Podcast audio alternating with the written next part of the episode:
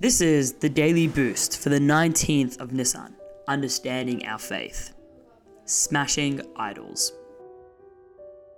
The first level of revealing our faith is changing our worldview.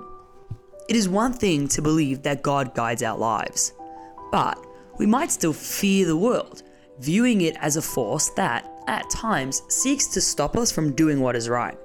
This view is a form of idolatry, believing that there are other forces that rival God's will and dominion, and believing that we must be wary of them. This was the case in the time of the First Temple. The Jews at that time kept the Torah, yet they also worshipped idols. Hasidus teaches us how God's providence extends to every detail of creation. By studying these teachings, we strengthen our faith and free ourselves from our fear of the world.